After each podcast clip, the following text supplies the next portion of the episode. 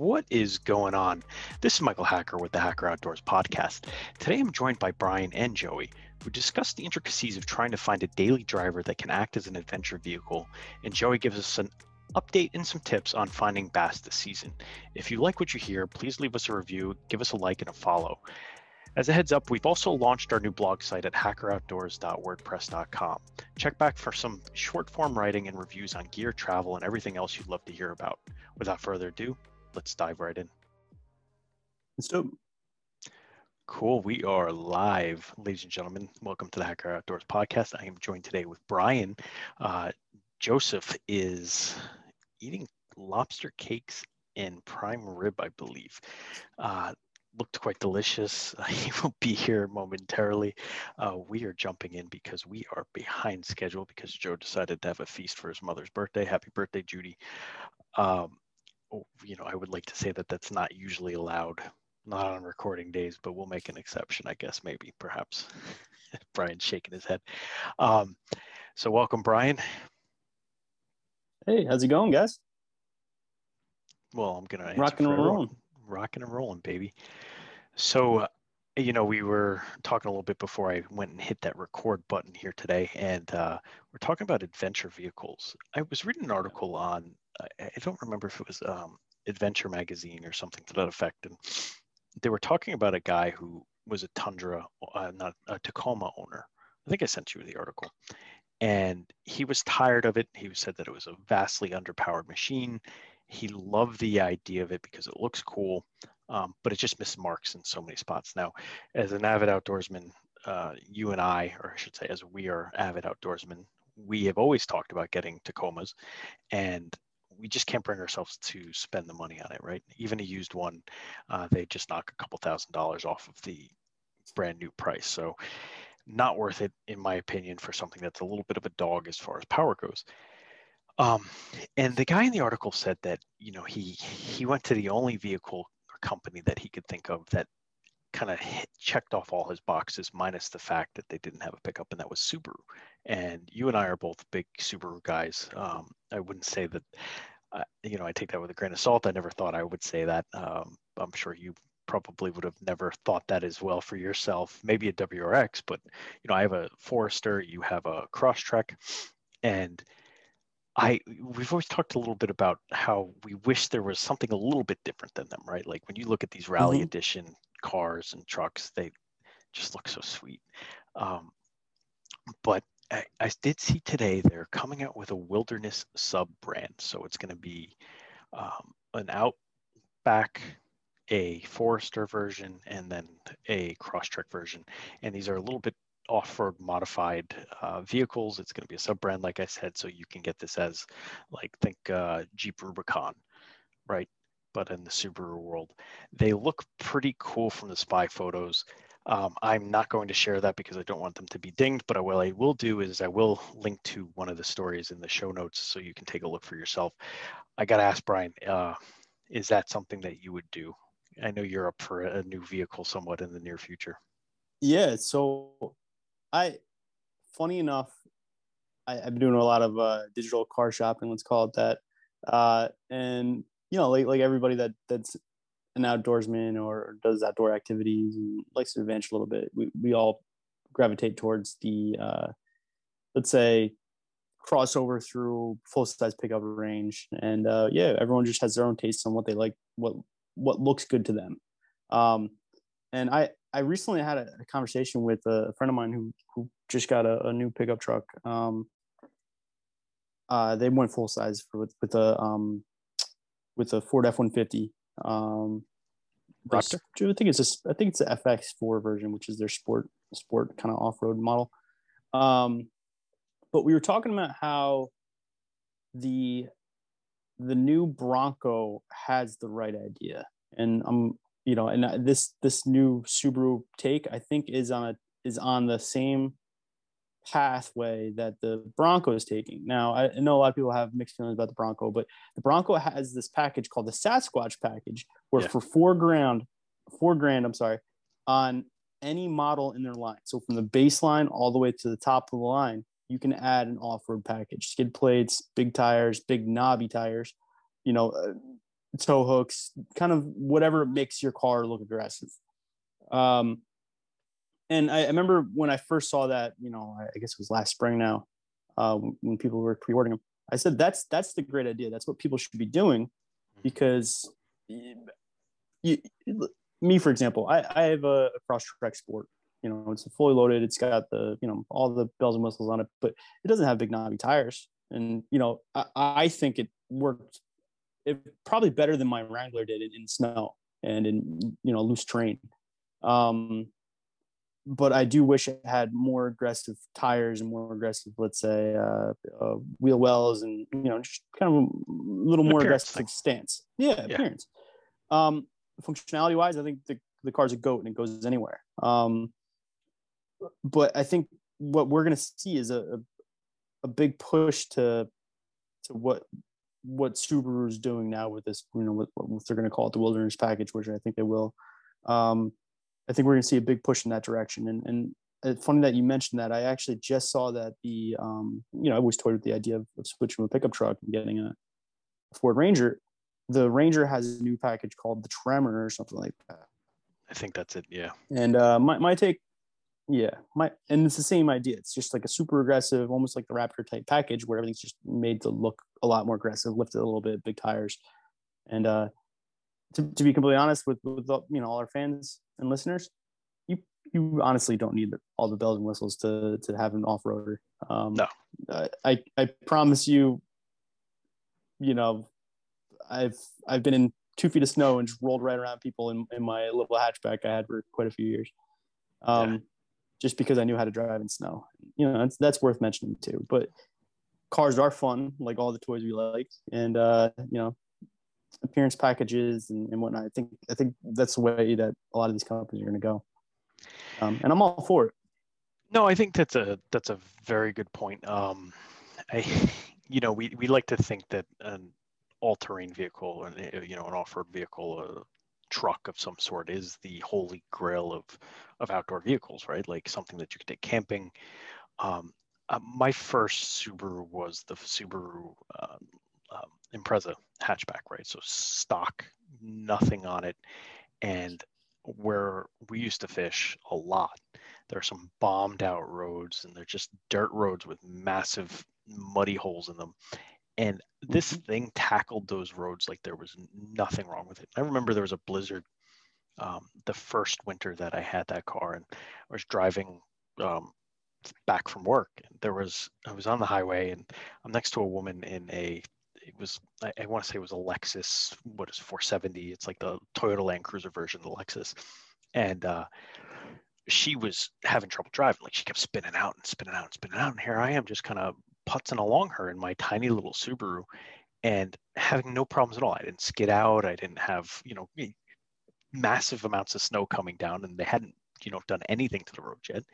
And I had no problems at all. And I just was laughing a little bit. And I said, knowing what it is, how to drive is half the battle, right? Like the other half is having a vehicle that's capable of it. And um, Subaru, I think, gets a lot of things right um, I, you know, the coolness factor I don't think is necessarily there. I love the new um, Ford Ranger. I couldn't justify spending that much for a pickup truck. Once you start to add in four-wheel drive, once you start to add in some of the extra features, you start to say, why am I doing this, right? Yeah, okay, great. You start at 19,000, but once you start adding in everything else, you're looking at spending $40,000 on a small pickup truck. And then you say, okay, well, if I'm going to spend $40,000 on this, why don't I just spend 50 on an F-150, you know, F by A4? Yeah, and then go, yeah. and then when you do that, you're like, well, let me just spend ten thousand dollars more on a brand new Raptor mm-hmm. because mm-hmm. it's all fake money anyway, right? Uh, not that's I'm true. just saying that's something that goes through your head. I don't necessarily think that way. I think that's kind of insane. No. Um, with all incentive, you can you can get into a full size F one fifty FX4 for under forty five grand, and then for a fully loaded, let's say, uh, which is the equivalent um, uh, Ranger. I forget the model, what the model name is, but it's like it's similar. It might be the FX4 as well, but uh, you're looking at like 40 grand for that same exact car and it's it's half the car so it's like why why don't you just go with the f-150 at that point it's, i Agree. the car the car market's really they're they're playing with stuff here and now Ford's putting out the mini truck finally, which me and you've been talking about for years, the Maverick. Yes. And uh, this, once again, there's spy photos out, and I'm not a fan. I, I, I was excited about it at first, but now that I see what it's going to be, well, it's like the um, Bronco. I was you super know, excited sure. for the Bronco, and they they missed the mark on it, in my opinion. I saw it on the highway the other day, and I said, "This is this is it. This is this is the Bronco that everyone has been so excited for." And I love the old Bronco. I love even Mhm. the '90s Broncos, man, like those monsters, you know, gas guzzlers. But like, this thing is not the Bronco that we wanted. I I even the Sasquatch edition, I it's not what I wanted. It's not what you know, I'm I'm not a big Ford guy. I'm not a big Chevy guy. I, I like cars in general. I like the ideas of cars. I like classic cars. Um, you know, and I love trucks. And it, it doesn't matter what it is. I just don't like it. yeah, Ah, we get we can talk about our cars uh, shortly. I my my chief complaint with with the Subaru Crosstrek, which I know a lot of adventure people enjoy the Subarus and Crosstreks and and uh, Foresters, and um, I've recommended it to quite a few people actually. Um, and you know, and this is people are people are shopping for Jeep Wranglers and and uh, and you know even up to let's say a um, Toyota um, 4Runner, and they, they would ask me about this this car, and I tell them I was like, I get 37 miles to a gallon, and I've never worried about sliding out in snow. And I drive up in the middle of blizzard to go snowboarding, or I drive out to you know down the shore to to go surf during hurricanes, and, there's never a concern in my head. Um, my Yeah. only complaint was power, and we me and you have talked about this about Yeah. how the get up and go power. It's it's like I'm sure most people have driven a Honda Civic. It's like a Honda Civic without the VTEC. you just don't have that little extra oof to it. You get there. Yeah. Now, the new ones that that are out now, they do have uh, they added a turbo, so you can get the uh, on the four-cylinder Crosstrek. Yeah, turbo turbocharged. Yeah. I did see that. So- Now there's now that's an added, um, an like an add-on, right? To, that so that's a higher Mhm. model, if I if I remember correctly. The rumor is is that the Wilderness Edition is going to have a souped-up engine. Um, it should include that turbocharger, uh, or I believe that's what they were saying. Um, but you know, it's all just rumors at this point. We will have to wait and see when they announce it. I did get an email from Subaru earlier today. Um, Subaru did say a wild new Outback is coming. Uh, they do have a world premiere event on March 30th, and you can go on their website to sign up to see the first reveal of this new Outback. Um, you know, the pictures, you kind of get a little, little glimpse of some cool styling. You can tell it's definitely lifted. Uh, it looks like there are, I wouldn't call them off-road tires, but a little beefier tires on there, and they're uh, Yokohama tires. So you know, some very nice tires. You have Yokohama on yours, don't you? Mm-hmm. I do. They all come with them. I I replaced mine when I needed new tires. Um, I wish I stuck with the Yokohama. I thought that they were great tires in general. Um, Mhm. but uh, yeah, so if you're all interested in that, definitely check out. Uh, just check out Super's website and see, and then you know we'll link to some cool things on there as well. Um, I my I get a lot of slack or you know crap I'll say for for my Forester, right? It's kind of for a while there it was like we driving kind of like a minivan. It's not a real SUV. My first truck was a uh, was a Chevy Blazer, and I hated it because well I loved it because it was super comfortable. I hated it because it wasn't Oh. reliable. It was broken all the all. time, and it had about I think average was 10 miles per gallon in gas. And that's horrendous. I mean, like, there's no reason in hell. But that thing could freaking had takeoff. It was a six cylinder, like beautiful freaking engine. Like you could get up to speed in no time at all. And that truck, I saved my buddy. We were we were screwing around off roading a little bit, and he um he had a souped up Jeep uh, Cherokee, and it was lifted, massive freaking tires on it, you know, push bar, everything on it, uh, crazy lights, and it it was a little snowy, and he got about three feet onto this little trail and got stuck and just starts spinning and spinning and spinning. So you know, we're young and stupid. We didn't have all the appropriate things for off-roading, and luckily we weren't anywhere that was super remote. We probably would have been fine getting him out. So I come up behind him on the trail, and I basically just bumped him with my bumper and pushed him out.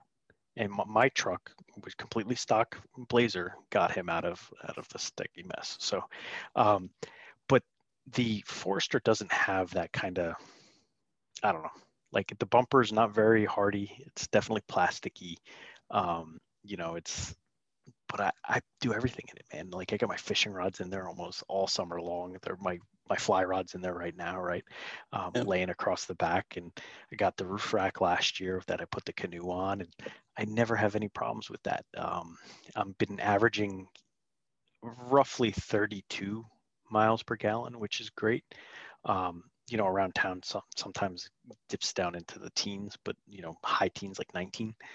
Um, I'll deal with it. Uh, you know, I'm, you know, not driving too much in this modern world, so yeah. this is what it is. Um, but yeah, if I were you, I'd I'd try and see what's coming out with this Wilderness Edition, man. Uh, I know you're you're up for a new one this summer, so hopefully they do your. You know, I know you don't want an Outback, but it looks nice enough. I might, and you never know. Maybe maybe it will be out.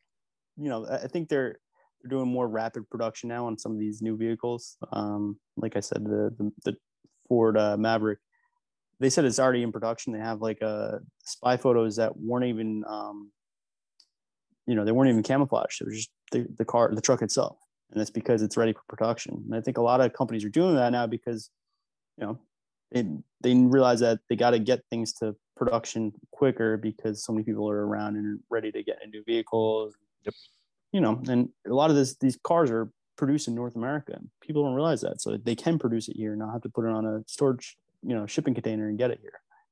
Um, yeah, it's huge. Um, yeah, you know, looking looking at cars is a slippery slope, man. Yeah. I I was looking at the Tundra. I was like, you know, man, I I had entered to win that Black Rifle Coffee Company uh, Tundra, and I think it was a I forget what kind of bass boat it was, like a nitro or something like that. And um, obviously didn't win because I would be telling everybody if I did.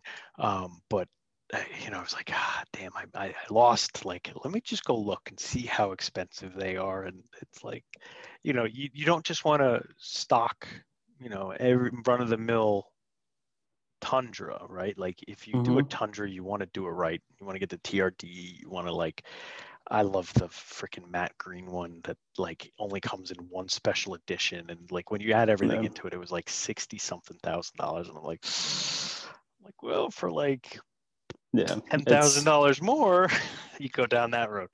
So I don't know. Yeah, my my neighbor actually has uh his work truck's an F one fifty and then his personal truck is a uh, the Chevy Colorado, the one that's hooked up. I think it's called the ZR4. Um, and it, it's funny to me because, you know, usually if you're Ford, you stick with Ford, you know, for both. But he has uh, two young boys and they have dirt bikes, and every weekend they're loading up with dirt bikes, the, the mountain bikes, the you know fishing gear, you throw hunting gear back there. They're always flying down the street, going you know going wherever adventure they're going next, and you know it's, it's adventure vehicles, man. It's choose, choose your choose your poison you know? Well but you know for for what we do right is i'll say we're young professionals right even though we're kind of on the cusp of that of maybe not being young professionals mm. anymore. Um, but you know you don't this is our everyday vehicle. We yeah. use it constantly. We um, do you really want to have something that's uncomfortable something that's just for off-roading? You kind of like you have to balance that once again and say like all right it's got to be great on gas mileage because I'm going to use it on road trips, right? And a lot of the places that we go, if we're driving down the shore, that's you know an hour and a half, depending upon where we're going down the shore. If we're going up into the mountains, you're talking about, you know, depending upon where we're going, 45 minutes. I'm going to Lake George, you know, three hours. Like you don't want to be sitting in an uncomfortable car that's lifted, that has swampers on it, that's just loud, loud. obnoxious, bouncing all over the place. Kind of like, you know, the the Wrangler is so incredibly fun, and you have firsthand knowledge in this, and I know it because you know I had a, my good friend had one, and um, you're bounding along on the highway and it's just obnoxious. Like you just don't you don't want to deal with it. And ladies and gentlemen, we have Joey McCormick ready to join us here. Um, and speaking of Jeep owners, that's a Joey McCormick. Um, so give him a minute here to join, and we will cut yeah. here and go forward. But Bray? Yeah, I was gonna jump into the Wrangler stuff. Oh, um, it, I, it was a great young man's car. I, I would never trade that experience for, for my life. Um, flying around in that car and, you know, but it was loud. Early days of, of having cell phones was tough, you know, because yeah. I mean, the, the, I always had a soft top on, even with a hard top, because I had a hard top too. It, the car was just loud. So we're talking on cell phones, you hear the, the wind, the wind noise. Joey will talk about it too in a minute, but it's, uh, and it's not big. So even the two doors back then, because mine was in early '90s, it it uh, I, I can't fit a surfboard in it. It was hanging out the back, even even a short board. So that's how I how I damaged my first board, man. It was in the back of that Jeep, and yeah, the wind hit right. it, and it got crunched underneath the seat, and had a bunch of different dings in it that went right through that had to get repaired. This was like my third third trip down the shore with that board. Kook of the day, kook of the day. That's all I'm gonna say. Ladies and gentlemen, Joey McCormick, uh, as I promised. Uh, Joe, we're talking adventure vehicles, and uh, we are landing on the Jeep Wrangler. So yeah, yeah, um, yeah. Overall, would you say that your Jeep, you have a four door SE? Is it? I don't know the model. Is it 2014 four door Sport I see. I don't know. I like it. Yeah, Joe. Joe, point the camera down a little bit. Your half your head's missing. Oh boy. Ooh, that better? Wait, wait, yeah, wait. when yeah, that's better. When you lean in, it it kind of cuts cuts off part of your face. There you go. There you, you look at that beautiful hair, man. I'm jealous. It's a mane, oh. boys. It's a mane. So you yeah. you have this Jeep now. You've been traveling obviously down to South Carolina and all over the place in it. Brian, you were you were going to say something. I'm sorry. No, no, you go. I, I, I, I was going to ask Joe because I mean we, we could talk about that too about the driving around, but Joe's a perfect person to talk to this about. Uh, he had a taco at Tacoma for I did. you don't know that, and now he has a four door Wrangler. Well, I got the Wrangler for my daughter, to be quite honest. Yeah, I got it for my daughter. Um, oh yeah, the, the taco is where it's at. Toyota's hands down. But do you do you feel like we were just Hands talking down. about it? But we were talking about how we feel as though, and you hear a lot about it being underpowered. Um, you know, it's a great all around vehicle, should last you forever, but a lot of guys are moving away from the taco, and yeah. they're doing. I have yanked with that. Here's a story with the Tacoma I had, and I only had the four banger with the manual transmission.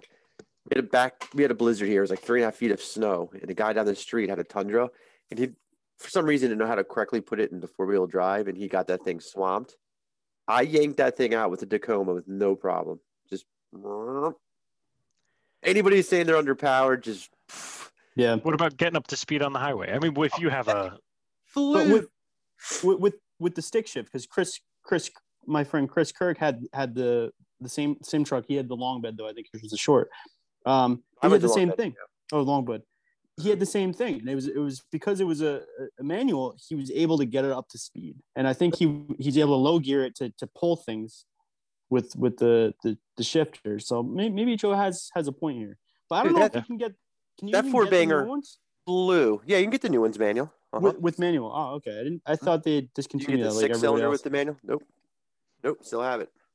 My buddy's about to buy a new one um with the manual.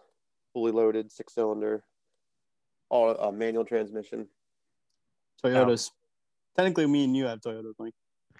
Tech, well, it's a partnership with them, right? Yeah. Yeah.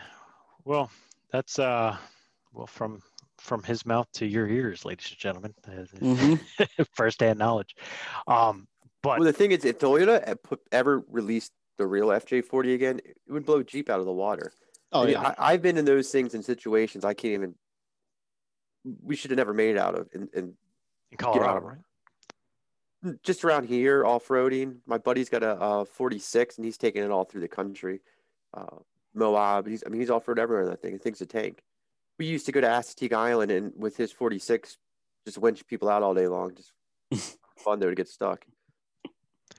Yeah, I, I want to get the um, Island Beach State Park beach pass so that I can take my my Subaru on the on the beach to fish. Make sure to deflate those tires, boys. Ooh, you got well. There's a list of things that you do need. They're they're handing out permits now, so that if you want it, uh, I was like, ah, I want to do it so bad.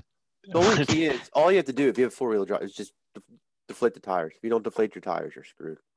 You literally take Yeah. them to 18 psi and you're fine. Yeah, we could do That's that. it. That's that's not hard.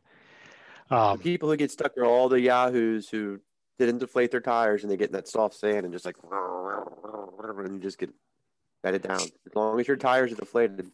Like if you ever go to Assateague when you pull on, they have like air pump stations for that exact reason. So going in, you there you deflate the tire, coming back out, you fill them up. So and there's signs everywhere: deflate your tires, deflate your tires. People don't do it. no, of course not. There's it's like those videos of those uh, young guys that just get their licenses and they're driving on the beach wherever the heck they are, and they're in like Mercedes trucks or Lexus trucks, and they're stuck down where like, you know, in the soft sand and start shifting right into that water and somehow get swamped. Uh, Or, or they drive into the water like idiots, like not Ah. realizing the salt water will just tear the paint off your car. Like uh, you gotta wash it as soon as you're done. Just take it out and get it washed. Uh, when I was one of the times I was in Costa Rica, uh, I was surfing. I, I don't- I can name drop, doesn't matter for this one. Um, I was surfing Marbella, um, which is a black sand beach, and we, Mar- we were Marbella. Marbella. We were the only people on the beach uh, surfing the spot. A few, me and a few of my friends, and it was was a really good day actually. And this G wagon pulls up, completely murdered out. I'm talking blacked out, even windshield to the point where you can see who was in it. And uh, out jumps this paste, this pasty gringo, and uh, he like pulled onto the beach, like didn't deflate tires or anything. I remember thinking to myself, like, what is this guy doing? And he gets out and he has a, a brand new, completely like pure white uh like Channel Islands at the time. You know, this is 10 years ago now, but uh, and comes out and surfs. But I, I remember thinking to myself, like, he didn't deflate his tires and he has a G Wagon, brand new in Central America. Like, first of all, that thing is going to get broken into. And second of all, it's going to get stuck.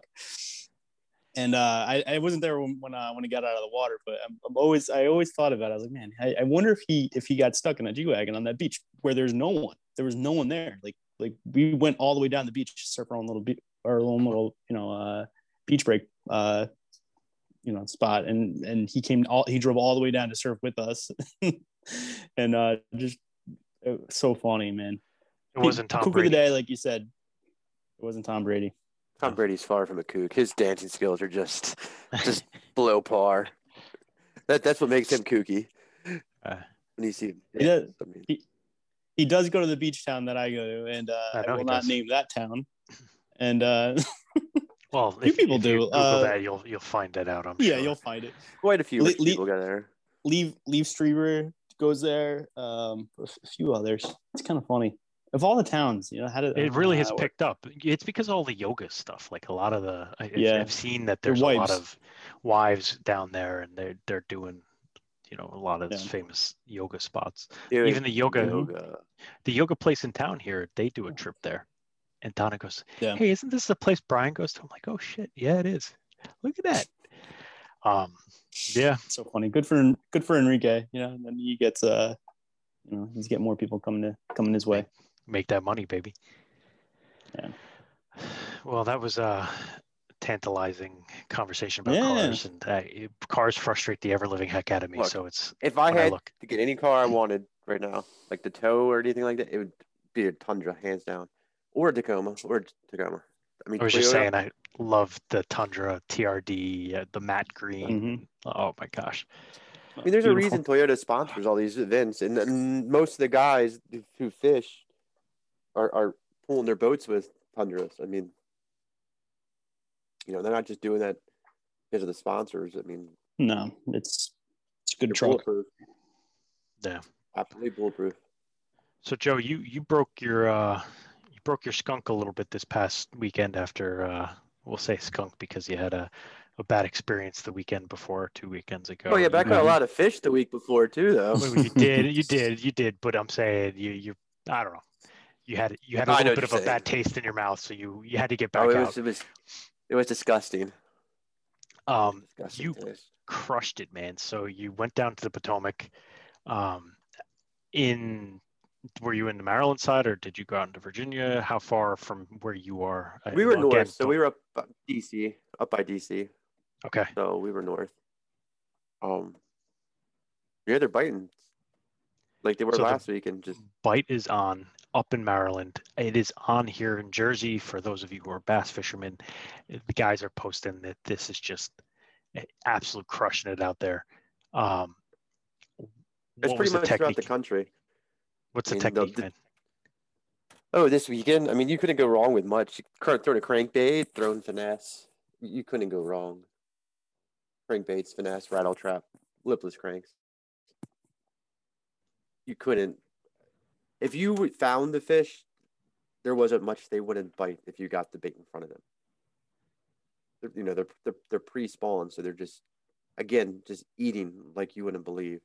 We weighed one fish we caught that was twelve. It was like twelve and three quarters. And that should be like a pound fish. It was two pounds. That's how much they're eating. It was a two pound fish that was just over 12 inches. Like just has this big fat belly. Yeah. So I, you know, the bite's on. Um, the guy I went out with Jesse. He he caught a, a huge one. It was probably not four, four or five pounder, which has been pretty good size for out in the Potomac lately. I don't think we put anything in the boat that besides that one that was 12, that was two. Nothing was under two pounds everything we boated was two pounds or better. So another good bag. I mean, I, the weekend before my bag would have been around 15 pounds. This one was probably around 14, 15 again. So that's that's decent for the Potomac. Now, did you use this as an opportunity to prep for Santee Cooper? A little bit, you know, Santee Cooper's going to be completely different. I mean, it, it's it's swamp living. I mean, cypress trees, fishing cypress trees, and a lot like what the Waccamaw look like. Yeah. it's going to be like. But Santee Cooper's too. It's a huge. When they say Santee Cooper, it's a huge area that it encompasses. Encompasses two major lakes, Moultrie and Marion, and then the Cooper River, which runs all the way to the ocean. So hundreds of hundreds of square miles of fishing. Um, a lot of cypress trees, alligator snakes. Like Brendan was sending me pictures of crazy snakes and gators out there. But those fish, I, I'm predicting a boater is going to weigh 30 pounds. I wouldn't be surprised to see heavier. That's for five fish. Yeah, you're saying that last week, and I, I wouldn't be surprised either. I think um, you were saying they're pretty close to being on beds down there, if not on beds. Um, And plus, it's a full moon Saturday night. So they say they really start spawning at the, around the full moon. And they say your best time, there's there's guys out there that say your best time to catch a PB is when the full moon falls on the 27th. Really? Ooh, the 20, yeah. Tactical bass and those guys, and they're they're pretty good good fishermen. They claim that you know that's you get a full moon falling around that time of the month. Some reason, the bigs come out. yeah. Uh, So I, I went down to the local pond here, or I'll call it my my lake. You called it a pond, I think, last week. Sorry.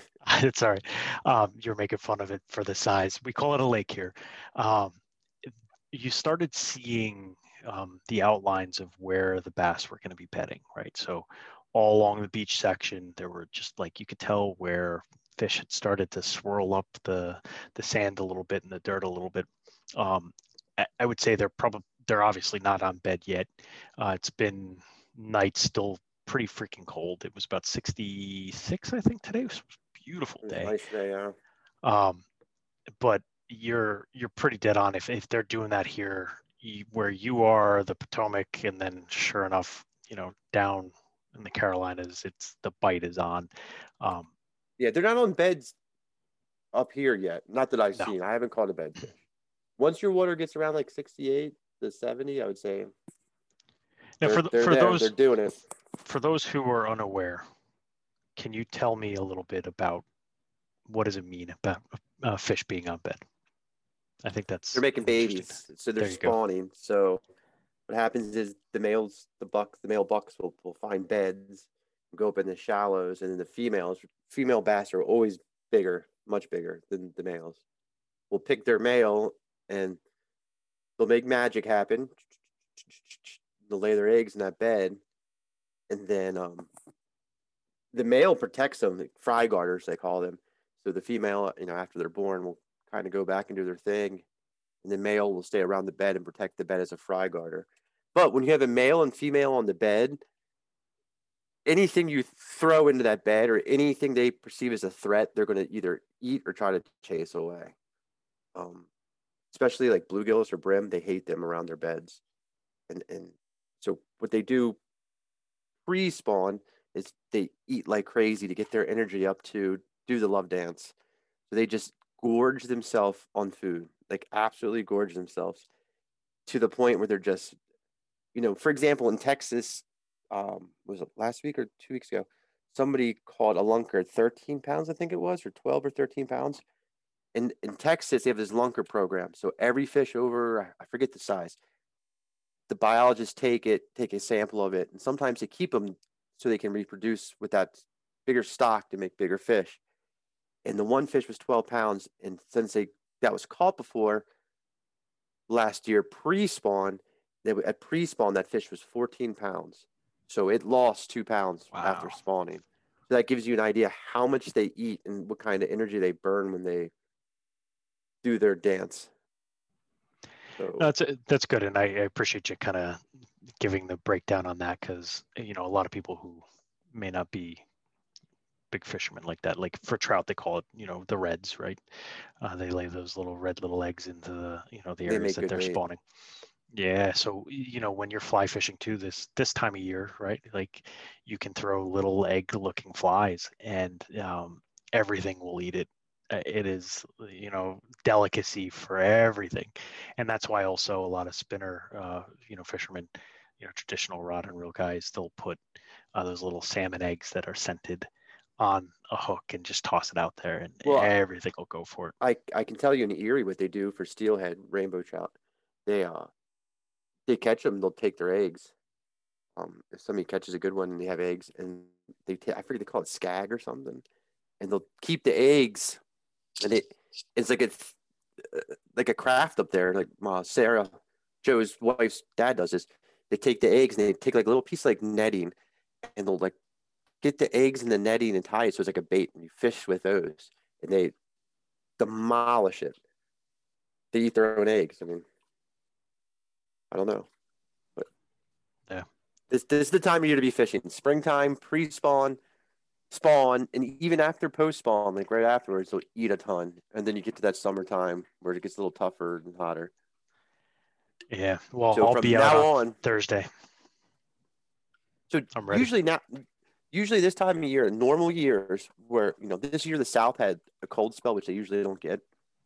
Normally by this time, you know, the fish are spawning. If not, you know, they're in the second or third wave, almost getting finished spawning. But this year, with the cooler temperatures he had down there, it has delayed the spawn. Like the Bassmasters just finished up today on Pickwick, Lake Pickwick, which is in Alabama, and they still weren't spawning, and they were they were quite surprised by that, how late this year they you know, and they still aren't really doing it. Some fish started coming up today at the end of the tournament, but they say the range is 65 degrees to like 72. And there's where they really start going up to spawn. Probably closer to 68. Once you get that magical temperatures, really, really start seeing them on the beds. And then the other magical temperatures, like water temps from like 54 to that to that range, because that's like where they'll really start eating and start moving up from their winter habitat and just start gorging on bait. So for for someone who's going out, let's say like me here in Jersey, going out Thursday midday, is is the goal to use like you were saying pretty much anything crankbaits, uh, you, moving baits that match moving the baits, forage, and then where am I targeting them? Shallows, kind of that mid column. So, so if you have an idea where they're going to spawn at, like if you find spawning areas, they'll usually set up like so most spawning areas are bays with sandy bottoms or rocky bottoms and then the the bays will have those points you know you'll find points in the bay they usually set up there coming in from the deep water they'll set up at the points or off the points waiting to move up so but basically what they're doing is they're moving from like let's say we're on a river system and lake system so you know, lakes here, rivers here. They'll move from the deeper parts to the points towards the shallows, getting ready to go into the shallows. So like it, like your lake, you know, where everybody say safe, just for instance, there spawning where everybody sunbathes at, you know, in that in that yeah. area. You would want to find kind of a point near there, or like the drop off near there, and they should be setting up there. Brian's, like we Brian's looking like he wants to go. Look at that. so where we were catching Potomac, we know where the spawning bay is. Some of us know where this one spawning bay is. And it's a bigger bay.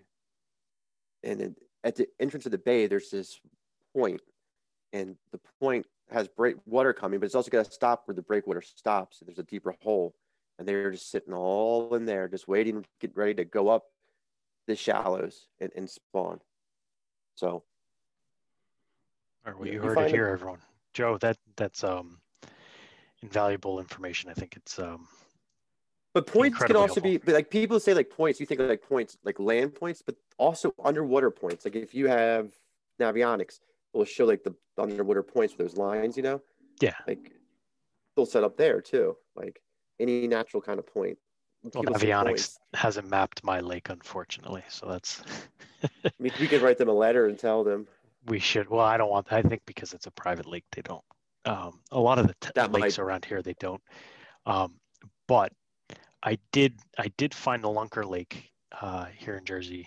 We drove by it. We were headed out into PA the other day, and um, I was like, "Holy cow, that's it, man!" I, like, I never looked for it. You and I had talked about it a couple times.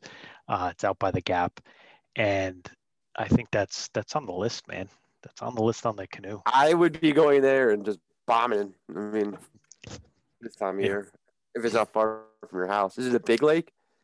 It's not. It's not really that big. At least it doesn't look that big. Um, and you know what's crazy to me is, you know, I once again, I think I, I've seen video of that lake but not many people talk about it. Like you look on these forums, no one's talking about fishing there, um, and and it's prominent. I'm not going to name drop it, because that's not what we do. But you know, you you go on the Fish and Wildlife website, it's prom- like prominently named there as being the Lunker Lake or one of the Lunker Lakes in New Jersey, and it's you know maybe as a crow flies 30 minutes from here, so it's it's not it's not bad, right? Like it's doable. I mean, we fly where we fly fish is, you know, going up to about an hour away sometimes, right? Depending upon which stretch of that we do. Um, mm-hmm. So I would gladly do a half hour. When I go to the Muskie Lake that I like, um, that I have to hit now that it's starting to be that shoulder season once again, um, that is an hour and 15 minutes away and it's cl- technically closer. So uh, Lunker Lake is definitely on that list. I drive, you know, for me to go to the Potomac, I drive an hour it could be anywhere from an hour and 15 minutes to four hours, depending on traffic. And people consider that my home. I guess it is my home river. I mean, I, I always thought more of the Upper Bay. That's 40 minutes away, but people associate me more with the Potomac because I guess I'm out there more. And I'll, now here's, you know, here's anybody who's going to put... fish the Potomac. The Potomac is probably one of the hardest bodies in the water. Well, you were saying you were saying that the Potomac may have been destroyed right? Have you, you we, we've talked about that a little bit. You talked about it earlier in the podcast. Um, was this last trip any indication that maybe it's coming back after the it's tough to say. It's tough to say because it, you know, years prior there were just so many good fish, and you're just catching them so much, and, and it just seems like last year this it was so off. I mean, crazy off. I mean, when you're seeing tournaments with boaters winning with like three fish, there's something way wrong in the weights. I mean, you can see from other tournaments the weights have declined. It, it's it's kind of tough. Like, you know, for what we caught last weekend, I would have thought we would have caught a whole lot more. And I still, in the past two weekends, I've caught good bags there, but I've heard from at least four or five other guys who are out in the same days, not catching anything. Um, yeah. Well, with the Potomac, you got to remember the Potomac is surrounded by a lot of urban area. I mean, yeah. a lot. DC. I mean, that's a major metropolitan area, and and you'll see a lot of trash in there. You know, especially when you start going more up north. There's almost like a line you come to where you start seeing all the trash and this and that. and there was this uh, sewage running in there. They found a lot ran into there, and there's that huge trash island. I sent you that that article I linked to. It's not just on my Facebook. You know, some something something last year was off, and it wasn't the amount of people out there because the Potomac gets, you know, the kayak thing's a new thing, but the the kayakers don't get out into the Potomac's a huge river. You know, they don't get out into the big river system. They usually stay back in Mattawoman Creek, or they'll go out to Mallows Bay, or or these other creeks because you just can't take a kayak out. You know, I mean, I guess you could if you have a death wish, or I. I so We'll do it you in know, the back in man. I don't know. Like back in like Mattawoman, you know, that was one thing last year. Back in Mattawoman, we'd be out there and be like 400 kayakers just filling the place up. So back there, yeah, to me that was kind of an issue because like God, there's so many kayakers out there. It, it, it was mind-boggling at times. But I, you know, like I said, it the Potomac, you know, with DC there, major metropolitan area, a, a lot of stuff gets into that water, and I, I think there's something that that happened that definitely had some effect on the on the fishing last year. Yeah. Well, because like even like like um the James River, I caught at the regionals 200 fish. Like no, I'm not kidding you, 200 bass. That's how healthy the place was. But they were all 12 inchers. You know, just they're going to grow up to the big ones. Like I had one day like that last year in the Potomac where I caught like 40 fish and every one was under 13 inches. But it, it was just very very strange last year, and a lot of other people I've heard say the same thing. Like there's there's something there that that that's causing this. in you know, I don't think it really had much more fishing traffic last year. Maybe I'm not necessarily just saying fishing traffic. I think you know when when you talk about remote waters, that's a problem. Like places where Brian Yeah. and I fly fish, the when you increase that traffic even by 10%, I think that causes a significant issue, right? Um, when you talk about structure changing, that you know their whole habitat has changed overnight, and in in shallow water, when we're talking in some pools that are like two to three feet deep, it now goes down to six inches that's detrimental to the Oh, yeah. environment for the fish. Now, when you're talking about also in some of these places, there there are mountain streams near residential areas. People are doing, you know, landscaping. They're you know putting fertilizer down. That's changing the pH levels in the water. You know, not to get preachy on environmental things, but like there's other things definitely that are going on on a major river system like you know the Potomac. That's a whole like you're dealing with multi you know cities multi-states you're talking about a whole plethora of problems you have runoff from other waterways um, you know the small little tributaries in there. So it, i could imagine there being significant problems um, with that. I do um, i wanted to ask brian a quick question. He did. There you go. Um, so brian you you did see you know we were talking a little bit about the the passaic river right? Um, and I, I think Passaic River to me kind of it's not as vast as the Potomac, but it has similar problems to the Potomac, right? Um, now you went. Did we go? Did we go last year before the lockdown to the Passaic? I know I went during the lockdown. Um, Can't remember. And- and in those spots where we used to catch bass constantly, so I went in the heat of summer, it was nothing. And you know, I don't think it was a pressure issue. I think that there's other things going on. There's a lot more construction going along um, the Passaic River there. road roadway construction. Remember, so like they they are constantly testing it because all the super sites in New Jersey, and uh, the the sections that we fish are actually not part of the super site areas. Um, so you know they, they don't they don't test any of the you know everyone always says Agent, Agent Orange, but that's not really what's in it. But they, they don't see any of those heavy metals in that in that water up where we fish, but down down Like river, let's say you know, yeah, even even even a little closer, right? It, it rolls from um, let's say let's say from, from the Little Fall, uh, you know, the Little Falls, the actual falls themselves, down uh, is where things start to get a little more, uh, you know, they test heavier.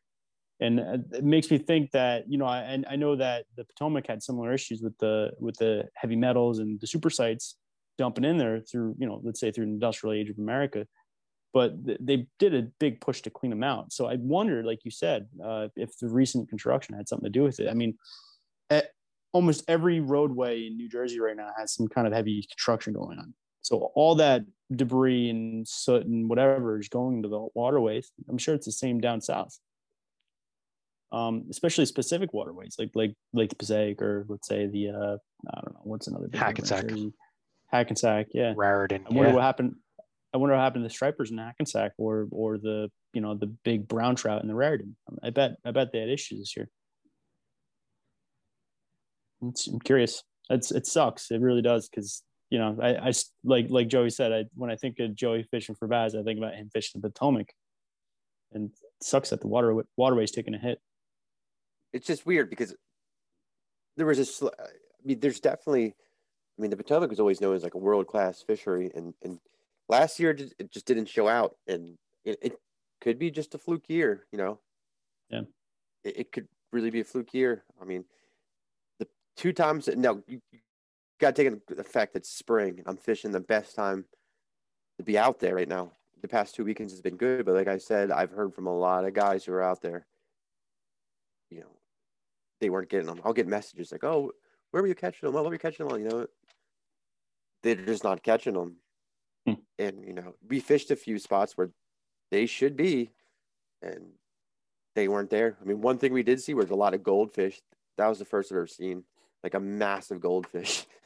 like it scared the shit out of me because it surfaced. this thing was like this big. I'm like, what the hell was that? The guy's like, oh, that's a goldfish. I'm like, yeah. I think they tell you to kill them if you can get them, right? Yeah, I, think was so. trying to snag the thing to kill it because Yeah. we, we found this spot and there's just you could see on the side scan, the front scan, just tons of shad, like tons of shad, all different Yeah. size. Like the shad was like one shad was like this big. He my buddy snagged, but all different size, and you, there were all these catfish eating them, and then there was like the goldfish, You and that goldfish was just so snagging shad or snagging the goldfish? the shag shad. Because what happens is if you throw a bait out there and you're reeling it in, and it looks like a shad, they'll school up on it, like thinking it's another shad, and you'll you'll snag them. And he snagged one. I mean, Yeah. fourteen inches. I mean, it's huge. Well, they're about Huge to shad. run up the uh, the old Delaware. But the goldfish was just demolishing them. Like you could see it, like just surfacing. And this thing was so fat, like it couldn't get out of the water. It was like like the belly was just coming up. Like you know, that's what happens when you release your goldfish in the waterways. They get effing humongous. Mm-hmm. I would love to catch one. Dude, you would have you would have freaked out. You would have freaked out and been trying to catch anything. I, I, it was huge. Like it startled me because I, I didn't realize they had that problem there. Like I've never seen them out there. You know, I've always heard people say they're there. And I saw this big thing that was orange come up. I'm like, what the hell was that? There's no orange fish in here. It was like bre- like blood red almost color. And lo and behold, it was a ginormous goldfish. So funny. Yeah. Well- Something like that. And if you see the size of it, you can imagine how much it's eating. I gotta to Google that this. size. I gotta look up goldfish in the Potomac and see what I can find. Um, Th- th- just just Google goldfish in river, like people that go, monsters, monsters. Well, they say goldfish will grow as big as the area their environment. Yeah, but they but they're like we liken them to almost being like carbs, right? So when you go and you see, we'll choose choose any pond in any town here in New Jersey, and there's carp. Sometimes you look in the in the pond and you're looking at the carp and you're like, is that a goldfish in there?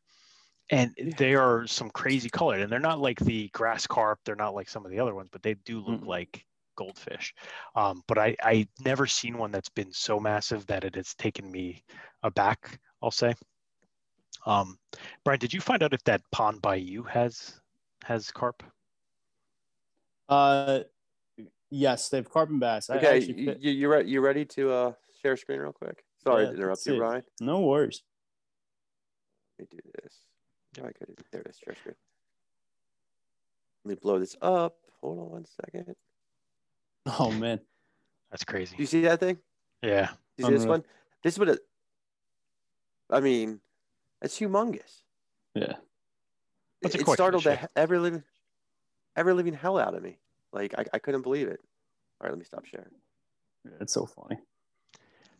But you said Brian, they they do have carp and bass. Yeah, they have carp and bass. I I I caught a caught a little smallmouth on a on a fly when when uh when I went went there one morning.